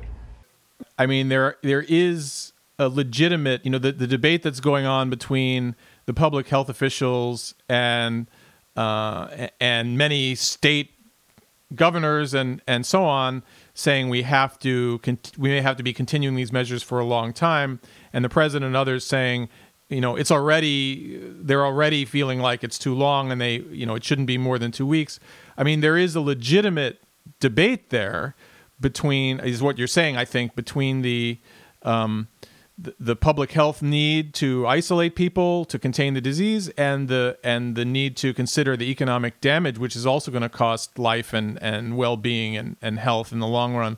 All those you know there is a legitimate debate there. It's just happening uh, in a very politicized way. And and in my view it's premature for the president to start talking about 2 weeks. I mean in other words in New York City we might be peaking in 2 weeks. You know we might have you know tens of thousands of deaths in two weeks and you know we just can't um, it, it's just too soon to be telling people that they can think about relaxing at least in the hard hit areas like this I would agree with that wholeheartedly. I mean, the, the, the biggest frustration is it's done in the absence of information. It's done in the absence of information that's informed. It's done in the absence of being really understanding what the consequences are. I'll give you one example, and I think we did talk about this last time, which is that there are delays in the system baked in in the sense that the measures that were put in place by the governor of New York State uh, just two days ago, right? Those effects are not going to be seen for another week at the earliest, and that will only be in confirmed cases at the rate at which they're confirmed. So, how effective the measures have been is something that we can't even gauge now, and whether we're turning around and flattening this. Uh, the the signals that the the president is putting out there is that you know, not that it, it's very cavalier look, and it just says effectively, well, let's just return to the economy and we're not going to try to deal with this. That's what that message at that time says. Now, he's very protean. He's going to say many, many things over the coming days that are going to be entirely inconsistent because that's his MO, right? So, what it means and what it actually implies for realistic policy supported by the rest of the governing structures, I think is an open question. And I think it's very, very challenging to respond to this administration in particular because they are so inconsistent in their messaging and they're not careful and measured and they shoot from the hip and they don't use information the way we would like them to see factual information employed and used. I guess what I'm recognizing is that I don't know what the economic consequences of this are if we were to actually put in place the measures that would be needed to control it at a community level so that our healthcare systems aren't overrun, so that we can keep people alive as best as possible. I don't know how long we would need to do it. I don't know if we're talking, you know, six months. I don't know if we're actually talking two years, even. Crazy numbers like that. And that is a lot to ask for society. And it's a lot to realistically expect that people will comply with it. Now there are there are a number of proposals out there that well, you know, let's get some serological tests up and running. So serological tests are tests where they take your serum and they check to see if you've developed antibodies for a particular pathogen. They develop a serological test for SARS-CoV-2. They can tell whether or not you've been infected because you've developed antibodies that are effectively binding against it. It would be an indication that you have already been infected with the virus and maybe you could return out into the workplace and go about your business, help with response efforts, reopen restaurants. People who are confirmed to have antibodies against the virus could maybe return to the community and normal economic activity without actually being a threat to other people because they've already been infected. That is actually predicated on the notion, unfortunately, that people aren't infected repeatedly. There is some evidence that that can happen with other coronaviruses. Not this one, it hasn't been around long enough for us to know. But for other coronaviruses, it may be possible to be infected multiple times, and we have seen evidence of that. And the question then is uh, are you going to put people back out in the community who are going to not actually be contributing to the herd immunity, as it were, but are going to be susceptible to repeat infection because of this effect that's called waning immunity or immune escape. And then they can transmit it onto somebody who's never been exposed before who could have a severe reaction. You know, un- unfortunately, we're, we're, we're not flying blind here, but there's enough that we don't know. And we're in a situation that is dissimilar enough from anything else that we've really had to deal with for a very long time that we don't know what will work fully and what the consequences are for other facets of our society as we implement these control measures. I think that throwing your hands in the air and saying we cannot sacrifice the economy is a very cold calculation. And we damn well better have a lot of support for it before we go and do something that rash that is going to essentially sentence a lot of people to die and sentence our healthcare systems to complete collapse under the strain that they will be facing. Yeah, I mean, uh, plus, I mean, you. It's not necessarily a choice you actually have. I mean, if you if you do that, uh, you know, relax the measures for the economy, quote unquote, you know, and and huge numbers of people start to die, and the public health system does collapse. The economy is not going to improve, you know. So so you're right. That's a shock to the economy. It's not like it's buffered to the side. This idea that well, the healthcare system collapses. That's not a big deal for the economy. No. Right. People will be terrified and all that. I mean, not to dwell on the politics. I mean, neither of us is experts, and we could both, you know, spend a long time being angry. But it, it, it's also the case that the federal government doesn't really control these containment measures. They've all been done at the state and local level. So it's not as though the president can actually turn them off, even if he wants to. He could he could try to bludgeon people by denying aid or something, but that's about it, as far as I can see.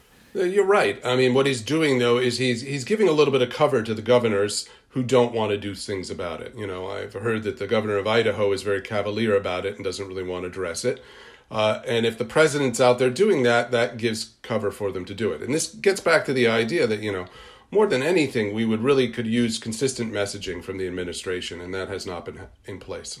Yeah, no doubt about it. Okay, I, I have a couple of science questions um, based on things that you just raised just now. Just to, I think they're relatively, they probably have simple answers. But the first one is you mentioned the serological test. Just to be clear, that doesn't exist yet for this virus. Is that right? That doesn't exist yet. No. A- and what's the typical? I mean, what would be the range of possibilities for how long that might take? I don't think it's too long. I think that can be generated quickly. Uh, it's probably not that hard to do, and I imagine it's going to be out and available pretty soon. Uh, that's like a diagnostic, you know, these test kits that we have to see if you are infected. Uh, those types of things are sort of standard repertoire uh, for looking at what's going on virologically and, in this case, immunologically. Uh, the more difficult and challenging things are developing therapeutics that will be effective at treating the disease when you have it, or a vaccine that is effective at actually preventing you from getting it we talked about that last time. I mean, the other thing about the sort of letting people back who have had it and may have immunity, besides the the scientific problem that we don't know if they'll get infected again, it raises all kinds of strange social and ethical problems. Like, what are you going to do? Put make people carry an ID that says that they've had it? Make people wear some kind of marker? Will people tell the truth? It's a, it's a whole uh, you know the, what are the incentives? It's a whole scary um, thing. But I think uh, that's for uh, you know some ethics, ethicists to debate when it seems like it might be happening. Um, the other thing is you were talking about how to control it, we have to do what I think is being called testing and tracing, sort of trying to follow the infections around. My understanding, at least in New York City, is that the current guidance is actively not to do that in the sense that people who don't have serious symptoms are being told not to get tested because there aren't enough tests. So, in other words, this is a hypothetical that we'd like to do at some time in the future when things are more under control. You're not advising that we should be doing this now, or are you? Uh, or do you think the uh, current guidance in New York City is wrong? Well, it's wrong, but it's limited by logistics, and that's the problem. There's not the capacity to do it, therefore, it's a moot point. Uh, there are, I have heard, some rapid diagnostic tests being developed. So right now it takes two three days to get laboratory confirmation on a on a swab taken from somebody who's potentially sick with this disease.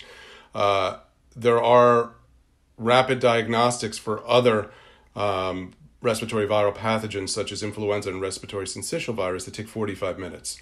They're 45 they're, they're point of care action. And if those can be developed, and I hear they are being developed and deployed en masse, that would be an amazing tool that will allow us to actually start going into the community, more comprehensively testing people who are seeking care, and get a better handle on what's going on, uh, and inform people who need to be so uh, isolating themselves or quarantining themselves, as the case may be. And then, so then you could imagine that you know if we get through the next few weeks to a couple of months, let's take New York City as, as the case in point because we seem to be rapidly becoming the global epicenter of this thing uh, pretty soon, looks like. Um, then, if we get through this first peak and it starts to decline, as looks like is beginning to happen in Italy and has already happened in China, then at some point when things have improved a bit and settled down, one could imagine going to a more focused approach with testing and tracing and, and letting some of the economy come back, you know, for uh, apart from that. That would be uh, I'm not going to say the ideal, but that would be a hopeful way forward. that would potentially minimize the economic damage, allow you to continue monitoring and tracing what's going on. Uh, it will require an adjustment on the part of our society. Uh, it will require people to be, um, you know, sacrifice some of their individuality, some of their civil liberties in order to actually help the common good. That is to get tested when you're asked to get tested. That is to actually isolate or quarantine yourself if you've come in contact with somebody who's been infected. Uh, it's really important that people comply with these these strategies. Otherwise, it'll just spin out of control again. That's that's the central issue. You know, we don't want to get it under control only have it spin out of control and try to ramp everything up again. That's going to be really disruptive as well. I want to close with some sort of pragmatic questions, uh, and I'm a little self-interested here, but you know, for those of us uh, here in New York and other places that are on, under strong, uh, strong restrictions. Uh, so right now, what I've been reading is that what would work the best is if somebody in the household gets infected, uh, that person really should ideally be away from their family members. There was an article in the Times this weekend saying what we should have is places to quarantine people, you know, separately. But we currently don't have those places. So right now, you know, if I get sick, I just have to. I'm living here with my wife and and son. I just have to stay here and in a New York apartment, you know, keeping myself in one room that they never enter is not really uh, going to happen. So the pragmatic guidance is we just do our best, right? And we have to assume that if one person gets it in the household, the other people have it, and they should quarantine themselves, but um, as best they can. But you know, if you run out of food, somebody has to put on a mask and go to the store, and so on, right? Absolutely right. I mean, certainly one might hope that you could call somebody else to go do the shopping for you and drop it at your doorstep, for instance that might be something that you would do. Uh, I do think we have to think of households as the unit of isolation and quarantine. Unfortunately, uh, that in you know you're not most likely going to be able to segregate yourself from your family. Uh, even if you live in a house outside the city or a big house in the city, uh, it may be difficult to actually keep yourselves apart. But within that unit, you are really quite removed from the rest of society. Normally, you have many, many more contacts in a day in, in, during normal commerce. And so then, uh, what we talked about last time and some of the material that we lost was um, you uh, sort of trying to get a little more clarity on what we know about how the virus actually spreads. I mean, we are all being told about um, uh, social distancing and how it's spread through droplets that we're talking or coughing on each other. That's clearly is a, a way that it spread. We're being told to wash our hands all the time on surfaces. Um, is there anything you want to say that you know anything that's not getting out, or or anything that is getting out incorrectly, or do you want to clarify what the uncertainties are on on transmission, just so people? I mean, the guidelines that are given out are very simple for the public, but but it, there's always value in understanding more. Of course. So you know, just to recap it, there there are a number of ways that respiratory viruses can be transmitted.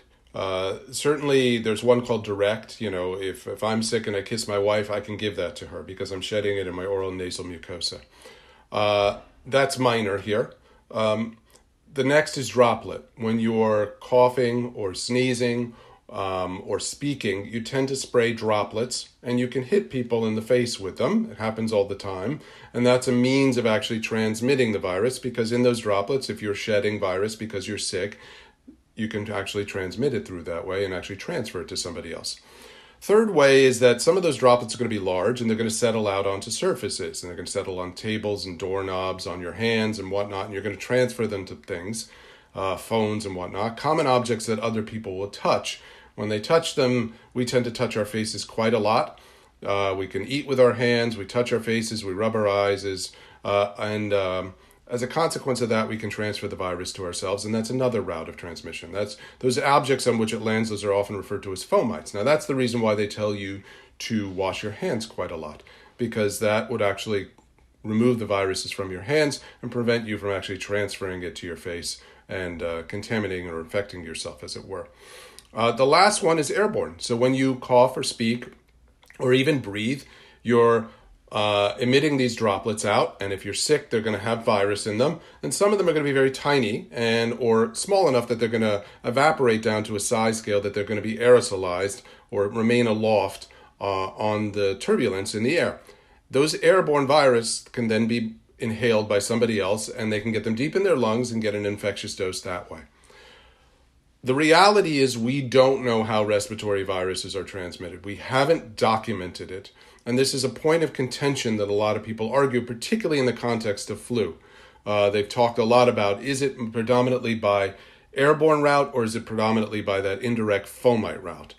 When this coronavirus came out, people started talking about, well, it's all droplets, that it's droplets, that that's where it's going. And I'm not really quite sure where this dogma came out. There had been a few studies uh, done on some endemic coronaviruses to suggest that maybe droplets were a mode of transmission but I don't see any information that's sufficient to characterize this as one mode or another.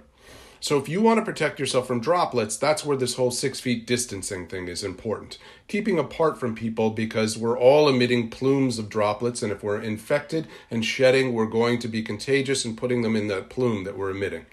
And six feet will keep you away from the average cough people don't tend to sneeze when they get this disease because it just doesn't produce upper respiratory uh, runny nose uh, conditions and runny nose and such and sneezing. It tends to produce a cough. Um, and certainly when you speak, it'll keep it. So that's why they talk about distancing when you're near anywhere near people out in public that you keep apart. Uh, Again, washing your hands is for the indirect route, the fact that it may settle on objects and you want to keep your hands clean and you don't want to transfer the virus to your nose, mouth, eyes, face, etc. Uh, but the last one, airborne, has gotten a lot less attention. Uh, the reality is we just don't know if it's transmitted that way and it's problematic if it is because it means that you know in particular somebody can go in a room well both that and the fomites offer this problem that you don't have to overlap in space and time in order to transmit the virus from one person to another.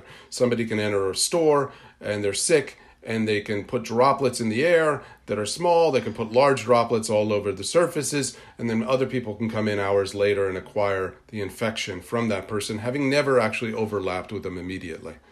Um, so the question is what do you need to do that will be enough that will reduce your risk of transmission? Look, certainly by social distancing and some of the other measures that are in place, including the closing of lots of business and restaurants, you're reducing the opportunities to overlap with people, even though you might not necessarily need to overlap in space and time. The fact that many of us are spending so much more time at home, that's less time in the community where we have opportunity of acquiring infection.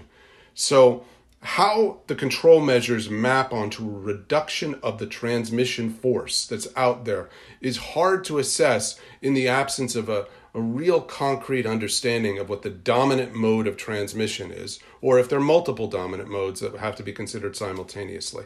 So that's a little bit of a conundrum here, and it really affects our ability to know how effective a particular invention, intervention will be, uh, and in, hopefully is informing uh, the public uh, messaging that's going out there when they say keep apart from people six feet apart, wash your hands frequently. The airborne thing is more challenging. There isn't too much you can tell an individual to do about cleaning their air. Uh, so, you know, maybe open the windows and ventilate a little bit if somebody comes in who you don't know. Yeah, I mean, I was thinking about this because my wife works for the New York City Parks Department, and everybody's out in the parks now because it's the only thing you can you know do outside basically and everybody needs to get some fresh air and the governor came uh, over the weekend uh, to some city park and saw a lot of people who weren't sufficiently distanced and got upset and told the parks department to come up with a plan right away for how they're going to keep people apart. And it's got me thinking about these social distancing rules. You and i had a you know had a conversation offline about it where you know people are getting very paranoid about the six feet. And you know you can mostly be six feet from people but if you're in a new york city park and you're walking along the walkway you sort of pass somebody you might only be three feet for a second my impulse is sort of not as somebody who studies flows in the atmosphere is not to worry that much about it when we're outside if somebody doesn't sort of cough on you but i guess the way to put it is if six feet is what we really need outside then probably it's not enough inside because every all the everything's contained much more and and uh, I, I don't I don't mean to you know ask for a much longer answer on that. But just to say the six feet is a very rough guideline. There's a lot we don't know, and it's important to be conservative. But at the same time, um, yeah, in, in, inside seems the more worrying thing, and and all the hand washing is important, is what you're saying, but not because we really know you're going to get it off surfaces, but because we just don't know, and so you don't want to take the risk. Yeah, it's precautionary. I mean, look, there are a few things that we can say that we do know.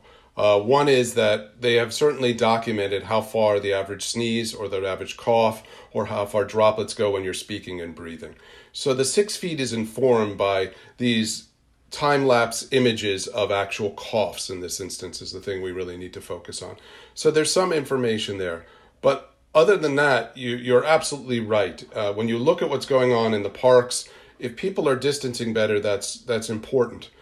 But we spend 90% of our time indoors in the developed world, regardless of whether or not the only place we have to go is a park. So the transmission action almost undoubtedly is happening indoors. Got to be mindful of what's going on there. Have to think about what you're doing, particularly if you're going to the grocery store or the pharmacy. You know, don't touch a lot of things. Wash your hands afterwards be mindful of keeping distance from people in the store and uh, maybe ask them to open the windows and ventilate things you know yeah in other words worry about that much more than you worry about the park although be careful in the park too. So the yes. last thing just one very selfish pragmatic question. This is a debate i've been having with my family including my son who's biology major in college. Can i order takeout or can i not? Uh, you know that's a question and i i don't know the answer to that. Uh, we have not been doing it because I'm thinking, well, you know, the guy who delivers it, what does he have? What is he putting on it? How many people have handled the, the pizza box or the takeout containers or whatever it is? Uh, you know, you don't know. Uh, I don't want to put takeout out of business here. It's really important that people have food services and they can order it. Understand that anytime you're interacting with more people, there is some risk there. And that's not to make everybody paranoid, but just to understand that it's there. Uh, but on the other hand, I think getting takeout is less of a risk than going to the grocery store. The grocery store is an enormous convergence center right now, and uh, we have to do it. I've done it, and uh, you know you got to be careful when you're doing it, and try to make it rapid, and don't dawdle, and wash your hands, and don't touch surfaces, and maybe ask them to open a window, as I said. And the risk from takeout is from the containers itself, right? Am I correct that hot food will itself kill the virus in the food itself? Is that true? I believe so. I mean, I can't say for certain, but you know, like a pizza oven has got to be hot enough to break it down. Uh, most viruses, respiratory viruses out in the environment, are kind of wimpy when it comes to high temperatures. So I would think it actually denatures them and, and inactivates them mostly. The box is my greater concern, yes. Right, but you can pick up the box with gloves or something. I don't know. or just just pour bleach on the cardboard container and hope it doesn't hit the food, and go from there. You know, uh, you know. All right.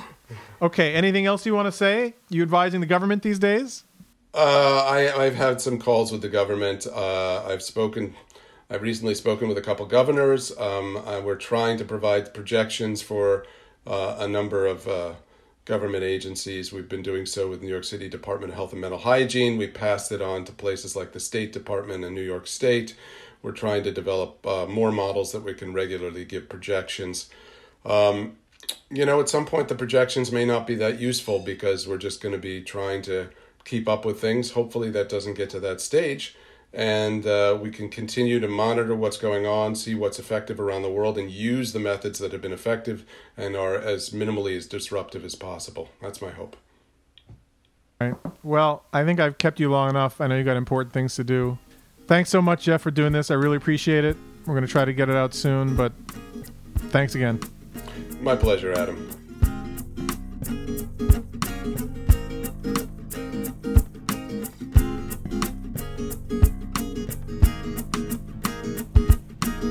It's a deeply scary moment we're all living through, but information and understanding and communication are essential to get us through it. And I'm so appreciative that Jeff Shaman took some of his time with all the other demands on it to talk to me about it. And I hope you get something out of it as I did. A little bit more understanding of what we're living through here. My co creator and creative director is Melanie Bielli. Our editing and audio post production is by Duotone Audio Group, where our editor and post producer is Dana Hom, although Dana didn't get a crack at this episode, so don't blame her for anything that sounds like it could have used some editing. And our audio engineer is Chrissy Lassiter. My creative consultant and spiritual advisor is Minnie Jardine, and our original music is by Eli Sobel. This is Deep Convection. I'm Adam Sobel. Thanks for listening.